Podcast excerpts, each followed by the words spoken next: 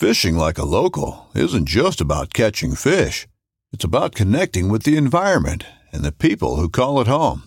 It's about hearing the stories and traditions that have been passed down for generations and sharing unforgettable moments with the people you meet along the way. Fishing like a local is having an experience that stays with you forever. And with Fishing Booker, you can experience it too, no matter where you are. Discover your next adventure on Fishing Booker. This upcoming concert season will be all about the boots, and Tecovas is your stop for the best in Western style. Tecovas has seasonal and limited edition offerings this spring and summer, including men's and women's boots, apparel, hats, bags, and more. All Tecovas boots are made by hand in a time honored tradition with timeless styles that are always on trend. And Tecovas has first wear comfort with little to no break in period. It's hard to find this level of comfort paired with this level of style. Stop by your local Tecovas store, have a complimentary drink or two, that's WCB style, and shop new styles. The smell of fresh leather and friendly staff are at your service. Many stores even have leather custom branding to make your boots truly personalized. And with regular live music and events, there's no in store experience like it. If you can't make it into a store, just visit tecovas.com. That's T E C O V A S.com. They offer free shipping on all boots, as well as free returns and exchanges, and ship right to your door. Go to tecovas.com and find your new favorite pair of boots today. This podcast is brought to you by Maine Operation Game Thief, New Hampshire Wildlife Heritage Foundation, and International Wildlife Crime Stoppers. Listen to the Thin Green Line podcast wherever you listen to podcasts. Game wardens John Norris and Wayne Saunders talk about wildlife, the outdoors, law enforcement, environmental subjects mixed with current events and guests that are part of the Thin Green Line. And if you are one of those visual people, like me, for $5 a month, you can see the actual podcast on patreon.com. Just search the Thin Green Line podcast on patreon.com and join us. We love our children. We protect them. We guide them. We prepare them for life in the world. With all that we do, from deep in our hearts, we cannot control all things. Life threatening illnesses and disabilities affect far too many of our children each year. While we cannot change the circumstance, we can make dreams come true. Dreams to provide hope, to provide spiritual healing and strength, to provide moments of happiness and relief in the hardest of times. We can give a glimmer of light and hope in a time of darkness and despair. Join huntofalifetime.org to help make dreams come true, to provide hope for children with life threatening illnesses and disabilities. Hunt of a Lifetime is a nonprofit organization fulfilling dreams for hunting and fishing trips to youth 21 and under with life threatening illnesses and disabilities. Visit huntofalifetime.org to learn how you can make a difference.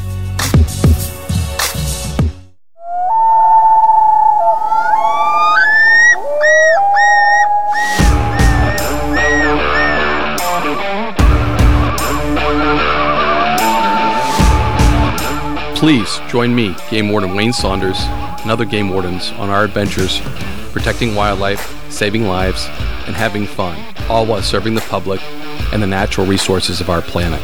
Listen to the tales and experiences of those who work in the outdoors while being entertained with stories about encounters with poachers, wildlife investigation, murder investigation, near death experiences, search and rescue missions, wildlife interactions from game wardens around the country and around the world. When I retired, I realized I couldn't let go of that legacy, but rather wanted to share the passion, the commitment, and the stories of those men and women that call themselves game wardens. This is Game Warden Wayne Saunders, and this is Warden's Watch. On this Memorial Podcast Week, I would like to welcome a new advertiser, Sovereign Sportsman Solution. And when I told their representative, Ben Page, that I would be starting their ads on the Memorial Podcast Week, Ben said to me, he said, Sovereign Sportsman Solutions would be honored to start on your Memorial Podcasts. So this podcast is brought to you by, in part, Sovereign Sportsman Solution. As conservation officers, we know just how important technology is in this day and age. S3 is a cutting edge and trusted vendor that provides state agencies with licensing, mobile, CRM, marketing, law enforcement, and event management solutions, all in one place. They are dedicated to benefiting the resource. So check out the link in the show notes to sign up for their newsletter and get industry's insights, news, content, and keep you up to date with the tech that drives conservation into the future. Welcome to episode 59 of Warden's Watch for the Fallen. This episode is released on a Monday, a Monday that starts off our Memorial Police Officer Week, which honors our fallen. Whether you're a game warden, whether you're a law enforcement officer, park ranger, police officer, metro officer, any law enforcement that's been killed in the line of duty. And I think it's really special that we honor these people that have given that ultimate sacrifice, John, especially during the turmoil that's going on across our country. That we remember the guys that, that, gave that ultimate sacrifice, you know, for whether it's for their brother, for their country, for their environment, for the resource, because we're going to hear stories about those guys too. So it really hits home. We got a special guest here to kind of introduce this and, and start off, and then we're going to roll into a Vermont game warden that was killed in the line of duty 43 years ago, and we have a special guest as well to, to speak on that section. So, because we want to remember all of them, whether it's long time ago or whether it was just a few years ago, we want to remember these officers. So, so important, isn't it, John? Yeah, Wayne, you hit it on the head when you talk about. I mean, this week coming up is heavy for all of us mm. because you guys in New Hampshire, me coming from California, uh, I think about the game wardens I know and work with in my new home state of Montana, and just all of us on the thin green line, but more importantly, all of us on the first responder law enforcement sheepdog line. We have so many stories that you and myself and our special guest come that you're going to introduce here in a minute have being in the thin green line of conservation officers and officers we've lost either that we knew personally, that we worked with closely, or that we know through the brotherhood from other states. But especially now, uh, the turmoil that the country's in right now, the number of officer deaths that are just so senseless in some of these riots and these, uh, the civil unrest we have going on the political front uh, through COVID, uh, it's heartbreaking. Uh, and it's another testament to what we do as men and women when we put on that badge kind of a, a selfless sacrifice if you will mm. especially when unfortunately law enforcement is viewed in such a negative light right now under a stereotype how, however erroneous or not and and what our officers are doing nationwide and the sacrifices they're making and the deaths that are occurring because of it. It's a it's a terrible challenging time. We're not backing down and this week is special that we honor the fallen and we respect the badge of everybody out there doing it for the sake of the community.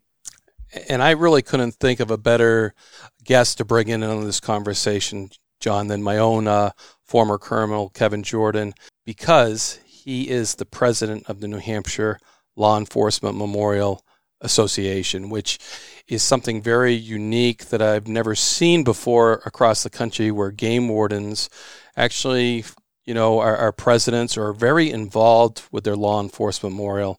And certainly he has some history. He knows some of those names personally on that wall.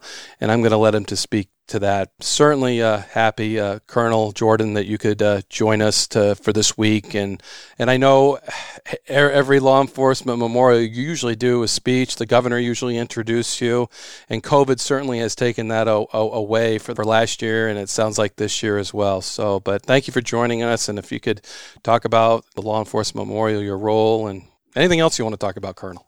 Absolutely.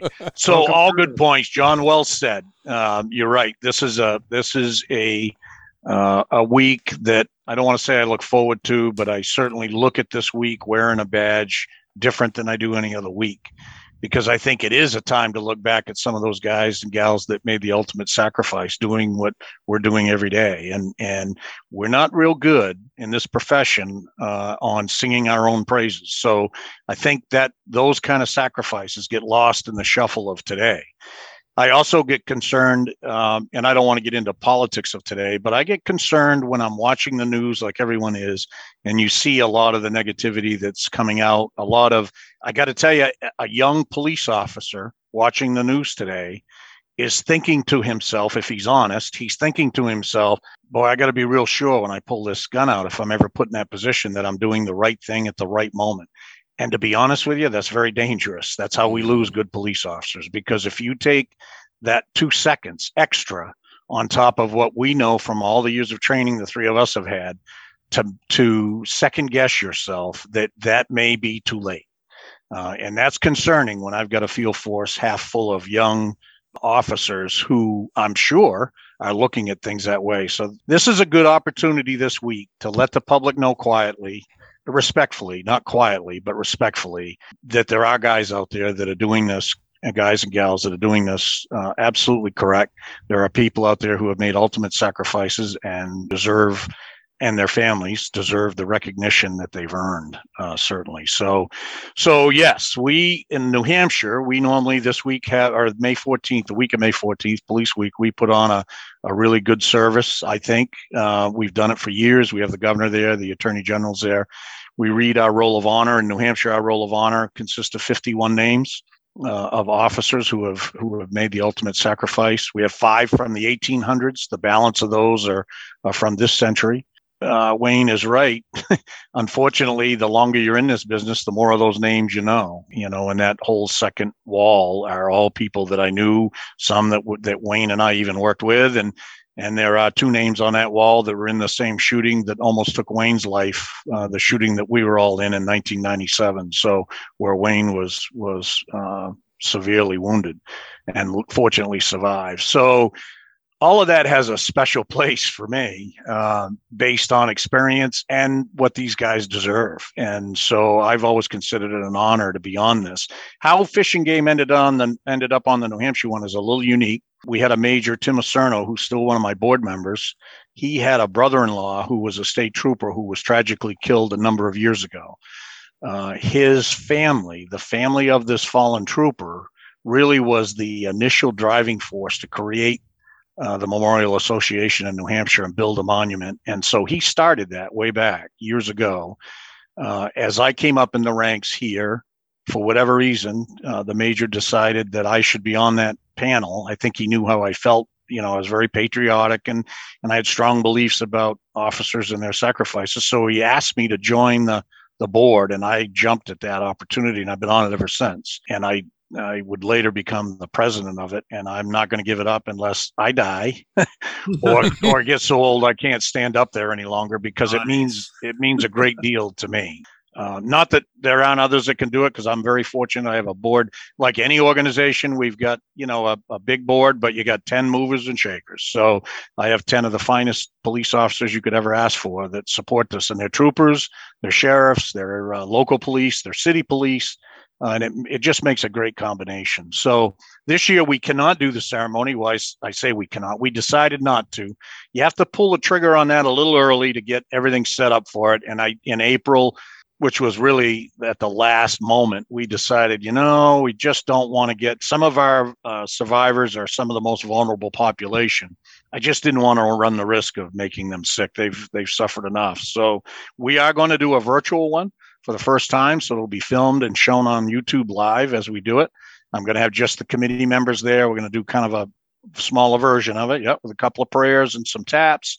A gun salute. We're certainly going to call the roll of honor and put flowers in for every name, which I think is important to the family. So they'll be able to sit home in the safety of their home and watch it. And then next year, by God, we'll be back on the monument and putting on a putting on the ceremony they all deserve. Yeah, I'm looking forward to it. I think I'm, I guard it uh, passionately. Quite frankly, I'm very uh, I'm very active with the families and the survivor groups. I want them uh, treated with respect and dignity, and I want them happy with how we do things. So we have them very involved. I have family members that are on my committee, uh, survivors, so we get a survivor's point of view of what we do. It's probably, uh, without question, the most challenging group that I work with because there are, as you can imagine, there are some very passionate people about how things occurred, what's happened since. Uh, there's, I'm not gonna lie to you, there's some bitterness with some families. I get that. You're gonna, at some point, you're gonna be angry about the loss of a loved one. I would be too. So all of those things play into that, and it's it's not easy managing all that, but it's very important that we do it and we do it well. And I think we do. We've set up a contact a book that goes out so the families can stay in close contact with each other that I think has helped. Uh, put on a nice ceremony. We give them a, a great lunch afterwards. And it's nice to come into that community center when the ceremony's over and watch all those survivors and those agencies and those uniformed officers all sitting around a table eating and laughing and and sharing stories of their loved ones that's that's kind of the high point of the day for me it's an important i think it's an important function and i'm certainly going to stay playing a role in as long as they'll have me and my son actually has been handing out the flowers for quite a long time. I was trying to think how far back he's been doing that. It's a, such an impact on him when he does it because, you know, he always tells his mother, I feel so sad for those people as I hand them their flowers to put yeah. in that reef. So it's had an impact on him. Except I think if we do it next year, Kevin, he'll probably be six foot by that time. So yeah, he's getting big. He's, you know, I was looking at him the last time we did the ceremony, and I'm like, yeah, he's not little anymore. It's cute when he's little. Now he's getting big. But you know, it's funny you mention that because from where I stand behind the podium there, up on the memorial, as I watch that happening, you can see his face and it is it is an impact. You can see the impact mm. it's having on him to have those families come up and they smile and he hands them a carnation and this is when we call their family member's name and then they put the carnation in the star so you can see his reaction. It is it is kind of neat to watch. So and it it's really neat that you you place the flower for the wounded officer who survived and your son hands it to you that's kind of neat too so oh, uh, to have your whole family involved in it it's nice so yeah. you know it's the way i look at this is it's you know, I, I can't I can't go to that wall and look at those names without feeling a lot of wild uh, emotional feelings due to the friends that we've lost and the and the shooting that we were in. So, you know, to be able to take that all of that and spin it into a day that you can make some good out of it and see some people have some long-term effects and, and get those smiles and and see those interactions. It's it's worth every second of the hard work we go through all through the year to fund it. So it's all funded by donations. So we have to do fundraising. We uh, and that's a major job in itself. So to keep that going, because we're spending about seven thousand dollars every year to put that service on with the tents, the chairs, the dinner. We buy lunch, we cater it, and uh, so we we're spending. And I probably could knock that back, but I got to tell you, I do it kicking and screaming because it's a big day. It has to be done right um, and and it costs money to do things right. So we're always looking for new ways to fundraise. So that's the biggest mm-hmm. challenge now is the fundraising. But um, and we you know we take I've put on it. We started in 1886 was the first officer in New Hampshire that I have so far that was killed in the line of duty, and we're very careful how we verify that. Mm-hmm. Unlike the national wall, we will recognize a heart attack if an officer was in a uniform. And there's one in particular that was a friend of mine, uh, Buster Brooks, who died while on foot pursuit chasing down a suspect in Amherst. I knew Buster since I was a kid. As far as I'm concerned, that's a that's a that's a cause of duty. So the national doesn't recognize that. We do, and we've got them up. The last one was Steve Arkell in 2014. Uh, and hopefully, with any kind of luck, that'll be the last one I ever have to see carved in there. It's a beautiful monument. Uh, it's a and it's a great service. Well, Colonel, I got to say thank you for what you're doing out there because I, I I don't know that everybody understands, as far as our listener base and the public in general, how much these ceremonies and these procedurals and these remembrances, if you will, really mean to not only the fallen officers' families, but all of us in that brotherhood and sisterhood to grieve, to heal. And Wayne, you think about your son who has seen this in your career and Kevin in your career and know that this is national and represented. It's so critical we have these ceremonies and it's so tough, like we just said, right, yes. guys, with COVID. But I can tell you right now, if we're operational next year, I want to be at that ceremony. There's nothing like that personal connection when that flower is handed off when that flag is waved, when when that salute is made and we we've all lost a lot of near and dear friends, brothers and sisters combined. And uh, kudos to doing it, Colonel. It's real cool to hear more about it, and also for our listeners and our viewers to understand what that ceremony means, not only in New Hampshire but what it means for the whole country. So thank you for bringing that to us. And you know, some of the some of the met the best part of that memorial, while sad, the best part for me is some of the messaging that you get from the families. So as the families get to know you, they'll come up to you after the ceremony, before the ceremony, and they want to tell you their personal story. And the thing that always amazes me, and and something that I try my best to not forget every day, is one thing that's very common with every one of these families is they say to me, you know, he left that morning and he gave me a kiss on the forehead, and we had plans to go out for dinner Saturday night we were going to see the kids on Sunday. We were going to go play, you know, he's coaching soccer. So we were going to go to the soccer game on Sunday. And he just left to go to work on a normal day and never came back. And when I leave, uh, those when you when you get done hearing those stories and you leave the ceremony, you think about that. You know, when you go home and and you have you know everybody fights with their wife or their significant other one, and maybe you don't take the time when you leave that morning to fix that and you go out the door, what if you don't come back?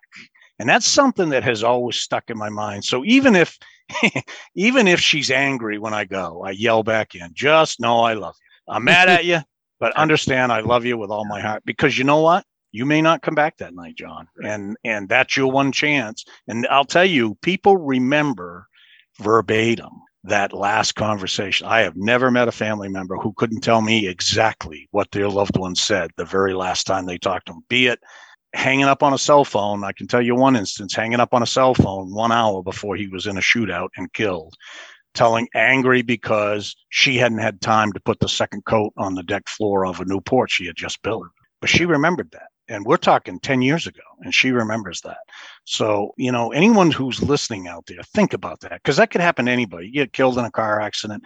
It may sound may sound foolish to you, but to a family member, it is critical uh, at the end that they knew that that last conversation wasn't wasn't one that we all have.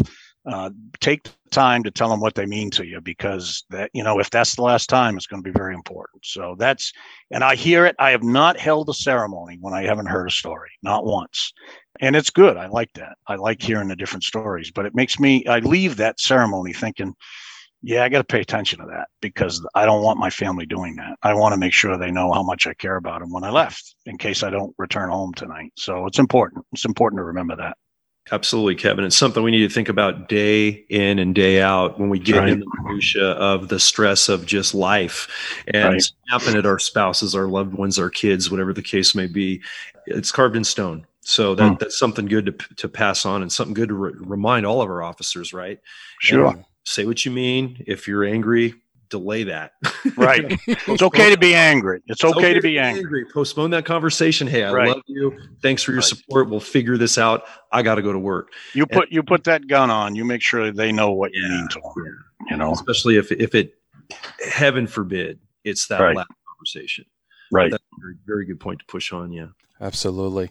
After there's a couple things that are going on, I'd like to do a moment of silence. And the colonel always reads a poem at the end of the law enforcement yes. memorial, the New Hampshire Law Enforcement Memorial, and I'd like him to read that.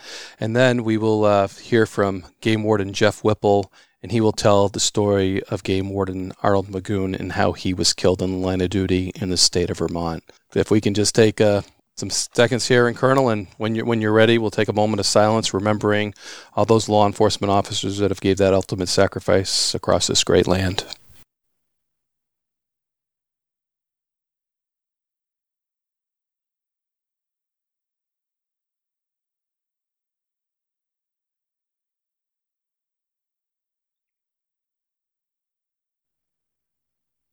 And so at the end of uh, each service, Wayne's correct. At the end of our ceremony, I read a uh, a little thing I'm about to share with you, and I actually want to give. I don't know who the author was. I'm ashamed to say. I saw it on a monument at a veteran cemetery. My dad's a veteran, and I and I go to the cemetery to to see visit his grave on occasion. And I saw this on a monument once, and I thought it was very appropriate uh, for the law enforcement memorial. So I use it every year, and we've done it every year for the last ten. But it reads as this: and I, and I think these are very good words to remember. Poor is the nation that has no heroes, but shameful is the nation that has heroes and forgets them. On today's Warden's Watch podcast, we are beginning our memorial series. Very small series. We're just going to do two memorial podcasts to two game wardens that were killed in the line of duty. And I have the honor and privilege of having a uh, game warden Jeff Whipple today for Warden's Watch, who is going to speak about Arnold Magoon, who was killed in the line of duty April 26, 1978, 43 years ago. And I will say, I've been introduced to Arnold probably as soon as I became a game warden, as soon as I started interacting with the Vermont game wardens, because Arnold is the only game warden that's been killed in the line of duty in Vermont, which is an awesome thing, but a tragedy in itself because we never want anybody killed in the line of duty. But everything they do Arnold Magoon's name is attached to it. Today I'm wearing a shirt that says uh, Game Warden Field Days 2008, Arnold Magoon. These guys have honored their fallen officer like nobody else that I know. Maybe because it's only one and you can do that, Jeff, but it is uh, it's something to to bring other game wardens from other agencies, other venues, and to remember your fallen officer and have an impact like that on them. And talking earlier about how much you guys honor, you know, Arnold in all that you do and and everything, which Sure, I think yeah. is very special. Yeah, yeah, that, that was a that was a wonderful um, intro, and, and and and we do right. So it's um, it is our only fallen officer, and we are fortunate for that. It, it's every law enforcement officer's and agency's worst fear um, for this to happen. Um, a felonious murder or any any death um, in the line of duty is is awful for not only for us as a warden service, but the citizens too. You know, so it's the citizens of Vermont. They're they're losing, you know, they're losing their local warden or, or their state warden, and they're also losing their friend too. And we do we we this happened, you know, before I was born, almost ten years before I was born, and uh, you know, so it keep, we keep his memory alive, and Yeah. with with literally everything we do from from uh, fundraiser fun times to to training and um, all sorts of different things. Right. And when I do this memorial podcast, I always like to take one from the past and one from closer to the present. So we don't forget the guys that were killed in the line of duty in 1978. Uh, you Yeah. know, uh, that, that, that seems like a long time ago. Yeah, I was only age nine at the time that this went on. But I, I think it's uh, really important. And the lessons learned, again, I say this on this podcast so many times, but we, we take and we learn things from the incidents. Uh, last year's memorial podcast, we talked about the changes with Idaho after they had their their murders of their officers, uh, and uh, Vermont was no different in this case. Uh, it, it, it developed what you guys are today. Very much so. Yes. In this learning lessons and moving forward from a tragedy has possibly potentially saved others' lives, not just in our agency, um, in, in law enforcement across the book or across the board in our in our small state for sure. Mm. And, and I'm I'm so happy you joined me because you, you shared that when you were in college, you actually did a paper on Arnold Magoon. And again, that just it adds so much more to it. It makes it personal, and I can tell it's personal to you. So much that you went and uh, just talked to some people that were there at the time. Former lieutenant, I believe, that was actually on the force back then. You wanted to, Yeah. to make sure all your facts were right, and it puts you in the mindset, Jeff. And that's one thing, especially with these memorial podcasts. I have to be in the mindset. It takes me time to put my head around the incident and to, to kind of delve into it. You did the same thing. I know you did. You've been thinking about this ever since we set it up, and which wasn't that long ago, but uh, Yeah, yeah, you, yeah, you sure. actually dove into it. Yeah, so go, going back to the college, um, so I'm a native Vermonter. I, I've, um, you know, I grew up in Vermont, went to school in New York, and went to school to be a game warden, and um, known that that's what I wanted to do. And when it came time in uh, wildlife, law, one of the wildlife law enforcement classes was write a paper on an incident that happened in any agency. And so I said, well, I had heard about this just you know from from stories from you know game wardens when I was a kid. My dad was friends with a game warden. Um, just talking to people, so I said I want to I want to really find out what happened and, and dive into this and write and write the paper on that particular particular night and, and write it from you know the the scenario of kind of just overlooking you know if you were to take a sky view from it and see kind of what happened that night and in in moving forward on uh, you know this is certainly before before I was hired um, but it uh, I, I I don't remember what I got for a grade but um, I, I passed the class and uh, got a degree and I'm here today so And it may be the only report you remember that you wrote in college, too. very much so yeah I can can't quite tell you what microbiology report I wrote but uh, I can tell you almost word for word the paper I wrote in wildlife law enforcement for Arnold Yeah, and that's because you you planned on being a game warden. This incident, uh, even as a college student, was having an impact on you. And boy, like I said, uh, all all the wardens in Vermont have certainly honored Arnold's memory. And we, we can talk a little more about the the forty year uh, memorial that you guys did. But maybe we should do that at the end. Maybe we should share with our listeners Arnold's story. And can we go back with Arnold? I mean, do you know what year he was came into the, the agency? And Yeah, I'm not sure the year that he came in, but he had been on for some time and actually worked his way up from a field warden um, up into a warden supervisor, so which we now call lieutenants. They were salary pay back then. Um, he was the, the supervisor. He lived in Brandon, Vermont, which is in Rutland County. Supervised his local guys around him.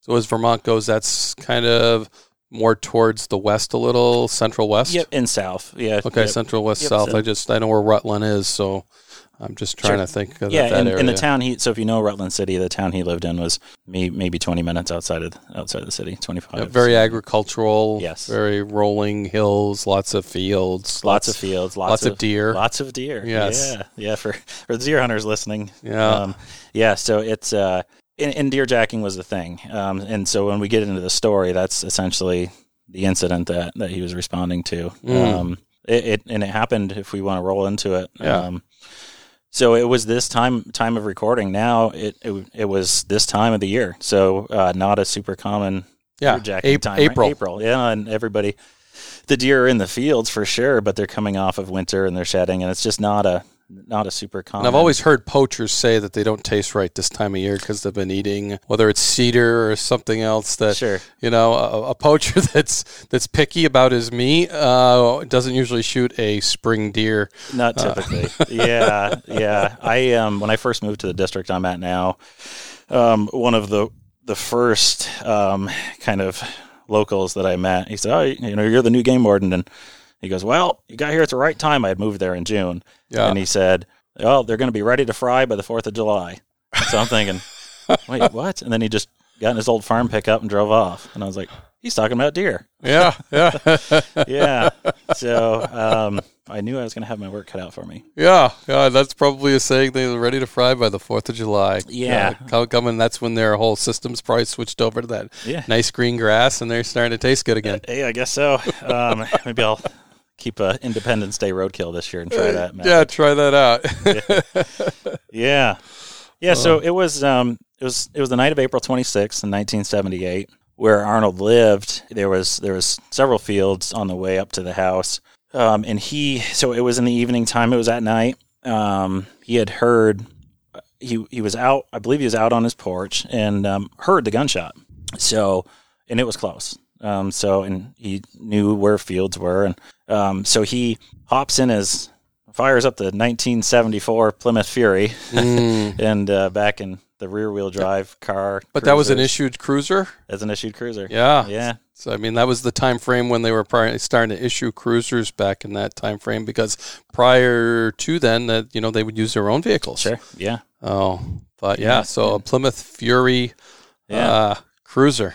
Yeah. And to think about the, you know, if we complain about our trucks ever, um, we shouldn't.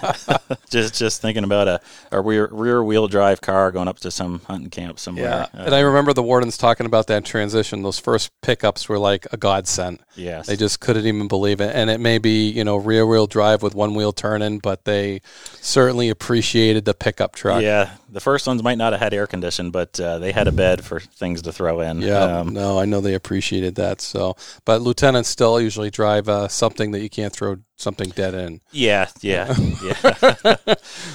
which is a whole good thing and a bad thing. We we've had that discussion. So, having driven one the the end of my career, I got used to it. But I will say that first year was a, a learning experience trying to fit dead things into your cruiser. Yeah. Um, yeah. so- And it may be the cleanup after, too. Would that be interesting. i- i- exactly. So the Plymouth Fury um, and Furies, I don't think had a big trunk either. That's that's uh, Yeah, They're yeah, they were a fast vehicle. I They're a very fast car. Yeah. Yeah. Yeah. Oh, but Big- not a lot of trunk room. end, right? Yeah. yeah. Big bench seats and um, they're fast, but that's about it. Now that Um, picture you sent me a picture of, of Arnold sitting in. Is that the Fury? You think? yes. Or, Yep, okay, that's, his. Fury. Yeah. Great. We're gonna have to share that on the internet or I've use that a- for a cover or something because he's sitting in behind the wheel and, and writing something uh, with his Stetson on. A very iconic picture, and I very much is. Yeah. that uh, Fury was at, so we can That connect that photo with this podcast and uh, get some visuals. Sure. Oh, that, Yeah, that- yeah. that's really cool. Absolutely. Oh, Yeah, yeah. So he hears the shot and um, you know jumps in the car and takes off, and immediately you know comes around the corner and there there's a vehicle in the field. And you know how many times have we we've seen that? That's game warden bread and butter right there. Yeah. This is what we live for. mm-hmm. Shuts the car off, shuts his cruiser off, turns the lights off, hops out, um, and heads down into the field with no flashlight on. Comes around the corner, and at this time they have already loaded the deer. He didn't know that they had a deer at that point. Um, they had loaded it and they were coming out of the field. They're coming right at him, and he's standing there looking at both the headlights, shines a flashlight into uh, into the windshield, trying to identify, maybe to see who it is, and, and he can't see because the lights are on. the car is coming right directly at him, and then they they did swerve to get around him. Mm-hmm. Now, this is the interesting part that um, I we we certainly don't do um, in today's law enforcement, but when it was common practice back then, when a car was running from you and you were on foot, the way it was told to me was you can try and put an identification marker on the vehicle, which in simple down means use anything you can to try and smash something on the car, whether it make a scratch, you put a dent in it, um, and so that was common practice when when you're trying to stop somebody on foot patrol. So Arnold steps to the left, the car whips around, he on a full one-handed swing uses the mag light to try and dent the car or knock a mirror off or something. Um, and that mag light made contact with the glass of one of the windows and dropped it. It just it shattered it.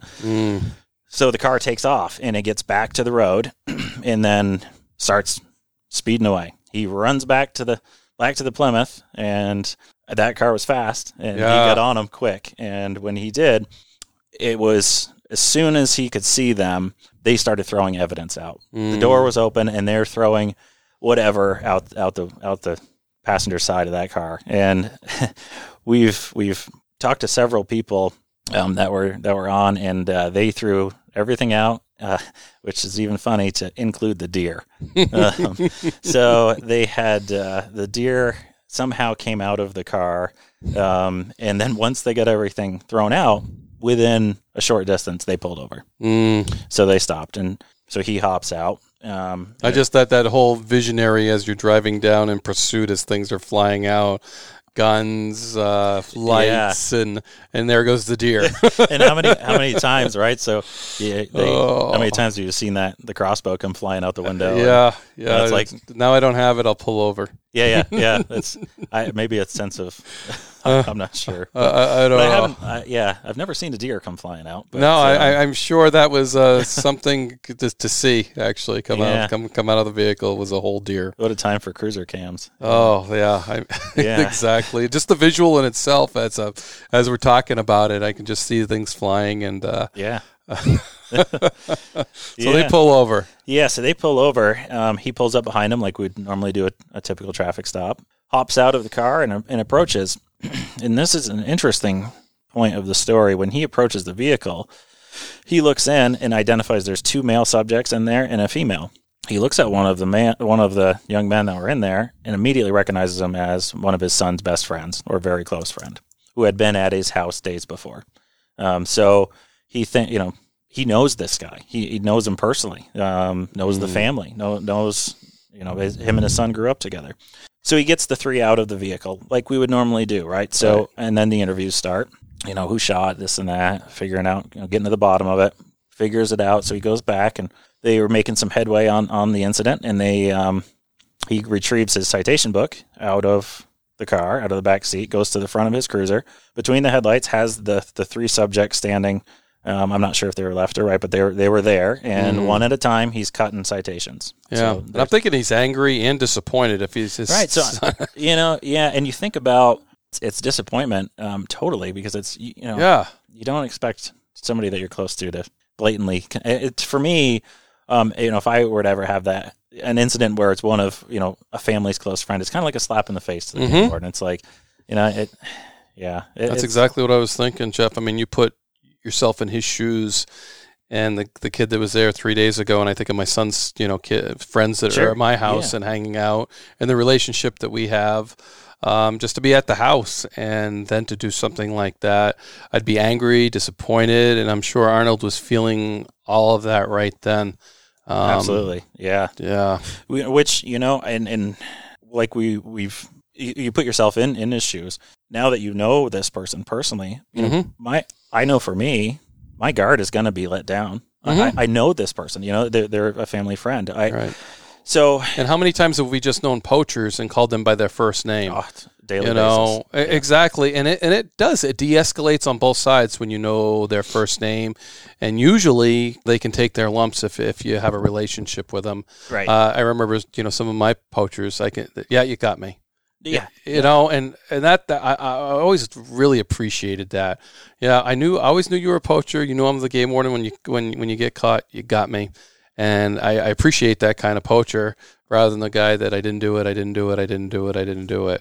Uh, and but it still we, takes a few of those to keep the job interesting. uh, there's no doubt, yeah. but you're, you're right. When you have a relationship with an individual, it you let your you let your guard down. You totally do. And, and Oh. I've you know I've went over this case hundreds of times and and in scenarios where I've done the exact same thing. Um, so so he gets so we're, we're working through citations and um, he so he's cutting the citations and he's filling them out in the flashlight. It's not 100% determined where it exactly was. Um, so he's got one of the big D cell mag lights. Um, so which standard issue to, to most law enforcement. Everybody now carries the you know the the super bright um, Yep, LED smaller stuff. ones. right? But the the mag light is on. We believe it's on the hood of the car. Mm-hmm. Using so it's pointing down towards the citation so If you can create a visual, so he's using that light. to- Using that light to write by because he, Absolutely. he has to. Mhm. Yeah. Yeah, and all of a sudden, out of nowhere, the older of the two subjects lunged, grabbed the flashlight, turned and struck him in the head very hard, is hard enough to knock him to the ground. And Arnold was a big guy, and when he hit the ground, the subject stood over the top of him in multiple strikes to the head with the flashlight, causing skull fractures, causing unconsciousness immediately. When he was down after several strikes to the head, the three ran back to their car, jumped in their vehicle, and took off, mm. leaving him to die on the side of the road, on, on the side of on the side of the road that he lives on.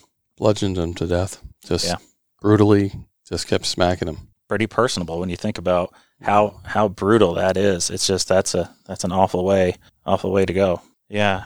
So then when when um, when he wasn't responsive on the radio, other wardens started coming that way. Another warden out of Rutland County heard the call um, before, before you know when Arnold was in pursuit and, and started heading that way. Mm. Um, when other wardens showed up, he was transported to the hospital um, and then was in the hospital overnight.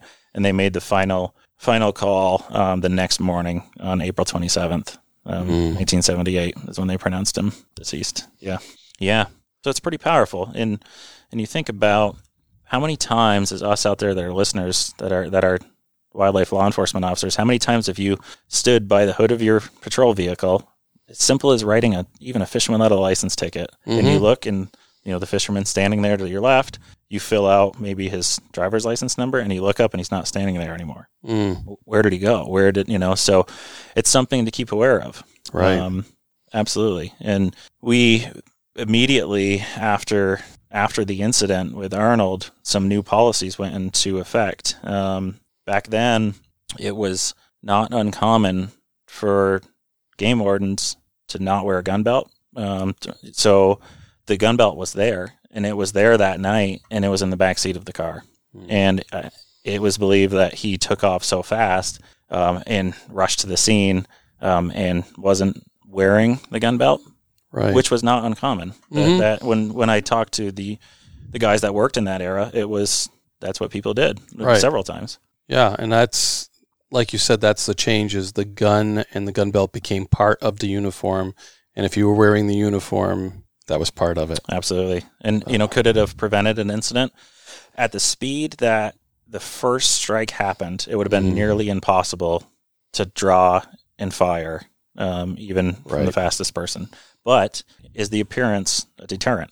You Right. know, is is having at that you know at that point having a revolver, a six shooter on, on your hip is that a deterrent? Yeah. Or would have Arnold Bloodden shot to death after the first hit, and you know, Absolutely. That's- that's- I- I- absolutely. you, you know, we can do those scenarios, and it's good that we do those scenarios in the aftermath.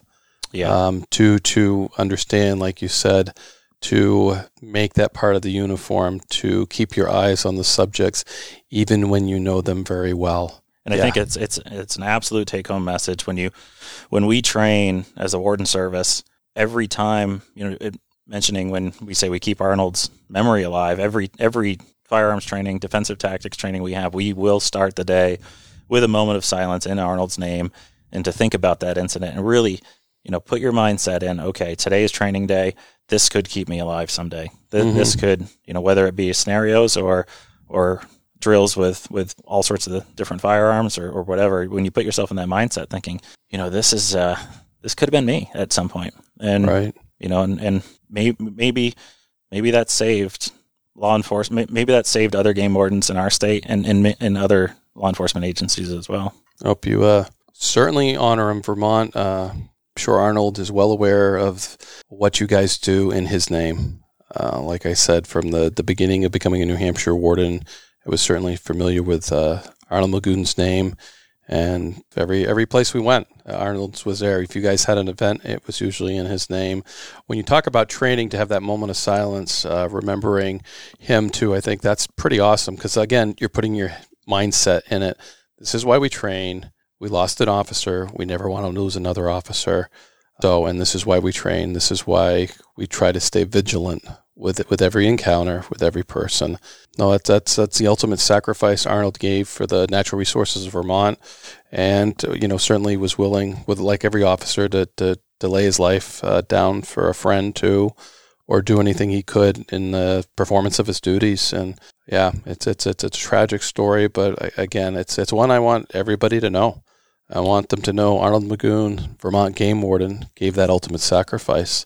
Absolutely, yeah. And we we um, on the 40 year mark, um, which was in 2018, um, we had created a monument at the at the place that it happened, and there's mm. a there's a beautiful granite monument marked there at, at the location. We had we held a nice ceremony where um, every warden was there in, in, our Class A parade dress uniforms. Um, we had some had some retired guys speak. We had some uh, state historians speak. Um, it was a it was a wonderful wonderful tribute on the 40 year mark, and and here we are at 43 years, um, mm. and it's a it's a somber, pretty powerful day here at time of recording when you know you think about 43 years ago tonight, essentially, and it happened. And yeah, yeah.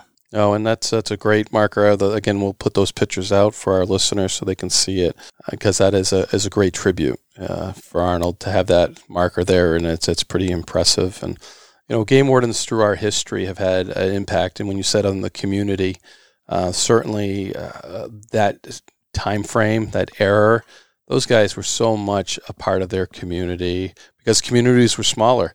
Yeah stopping to get a coffee. You, you knew almost everybody by name. He probably knew all of his poachers by name. Oh, I'm sure. I'm sure. You know, so it's but it, it starts to take that step up uh, when you start losing officers eh, when you're when they're part of the community. It uh, it, it, it certainly uh, has an impact and.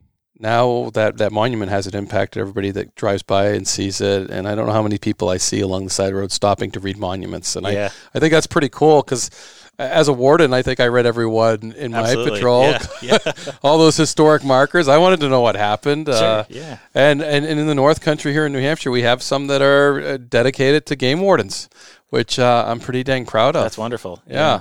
Yeah, Perry Hurlbert has one off of Route 16. Brian Abrams has one off of 302. Just the guys that had an impact on the community and on the North Country, and their communities paid tribute to them by those markers um, as much as the officers that that knew them and loved them for sure, and their family members. Because uh, yeah, Arnold was a you know he was a father, he was a husband, he was a community member, he was all those things and yet he wildlife was something probably that instilled him just like you and I. Yeah. It's yeah. it's a passion and to help preserve that for our future generations to be that force that that fights those poachers that don't really care about our natural resources. What more wonderful way to protect wildlife than to be on the front lines? Mm-hmm. Absolutely. Some and unfortunately it does come with with a cost at some sometimes we just we train and try to prevent any future incidents and mm. Yeah, we well, certainly you guys do that. You guys give Arnold a huge tribute every time you can, and you you don't forget his sacrifice, which is is, is pretty awesome, Jeff. And I'm so happy you were able to to tell his story with us. Yeah, this is this is wonderful. I love. Thank you for the invite and um, just to to spread the message out there and. and you know, 1978 seems like a long, a long time ago for especially folks that are in my age group. Mm-hmm. Um, that was, uh, you know, being in my mid 30s, it was certainly before my time, but to be able to keep the legend alive and, and to tell the story and to let other folks know that what happened there the night of April 26th. Yeah. Just, yeah. And from start, from college to, to start reflecting on that till, you know, this podcast and that 40 year memorial. And, and there's so many things in the future that are going to bear Arnold's name, as I know the Vermont game wardens do quite a tribute. Uh, I, know Arnold is, is very appreciative of it. So, again, thanks for joining, Jeff. Um, we're certainly going to talk here and uh, get get a little more about Jeff Whipple, uh, the game warden, uh, in the future. So uh, you'll look forward to hearing more about Jeff. So, yeah, thanks for having me, Wayne. Has been great.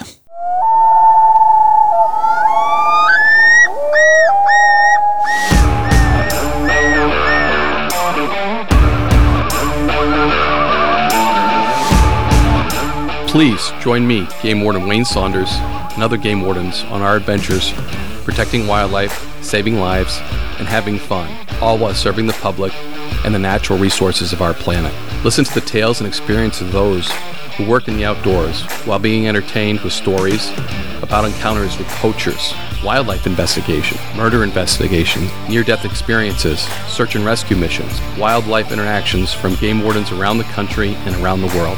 When I retired, I realized I couldn't let go of that legacy, but rather wanted to share the passion, the commitment, and the stories of those men and women that call themselves game wardens.